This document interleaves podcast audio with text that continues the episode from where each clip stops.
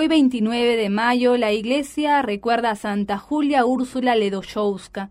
Nació el 17 de abril de 1865 en Lutzdorf, Austria, segunda de nueve hijos de una familia noble. Su madre era suiza y su padre polaco.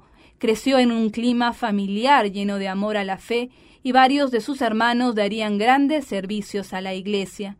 María Teresa, su hermana mayor, fundadora de las misioneras de San Pedro Claver, hermanas claverianas, conocida como Madre de África, beatificada por el Papa Pablo VI en 1975.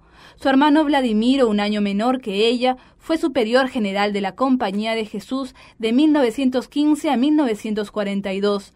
Otro de sus hermanos, Ignacio, general del ejército polaco, murió asesinado por los nazis en el campo de concentración de Dora Nordhausen el año 1945.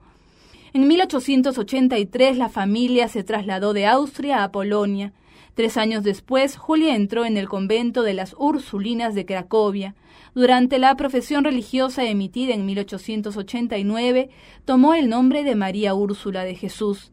Destacó por su amor al Señor, su talento educativo y su sensibilidad ante las necesidades de los jóvenes en las difíciles circunstancias sociales, políticas y morales de su tiempo.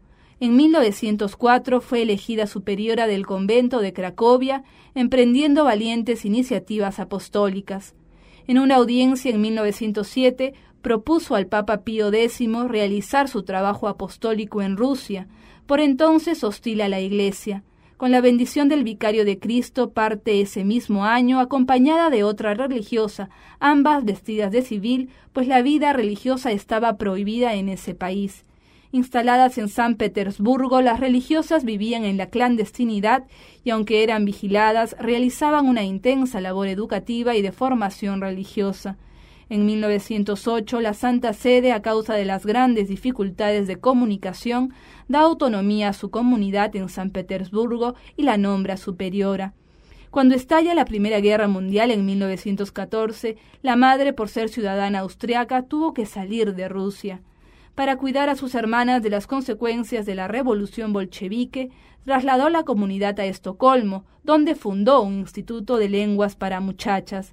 En 1917 se trasladó con toda la comunidad a Alborg, en Dinamarca, donde abrió una casa para niños huérfanos de los inmigrantes polacos.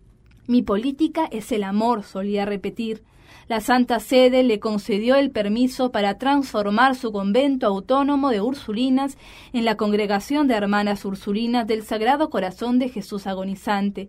La congregación se desarrolló rápidamente. Nacieron comunidades de religiosas ursulinas en Polonia y en otras regiones.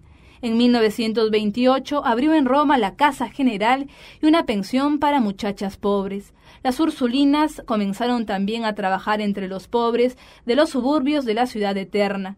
En 1930 se establecieron en Francia.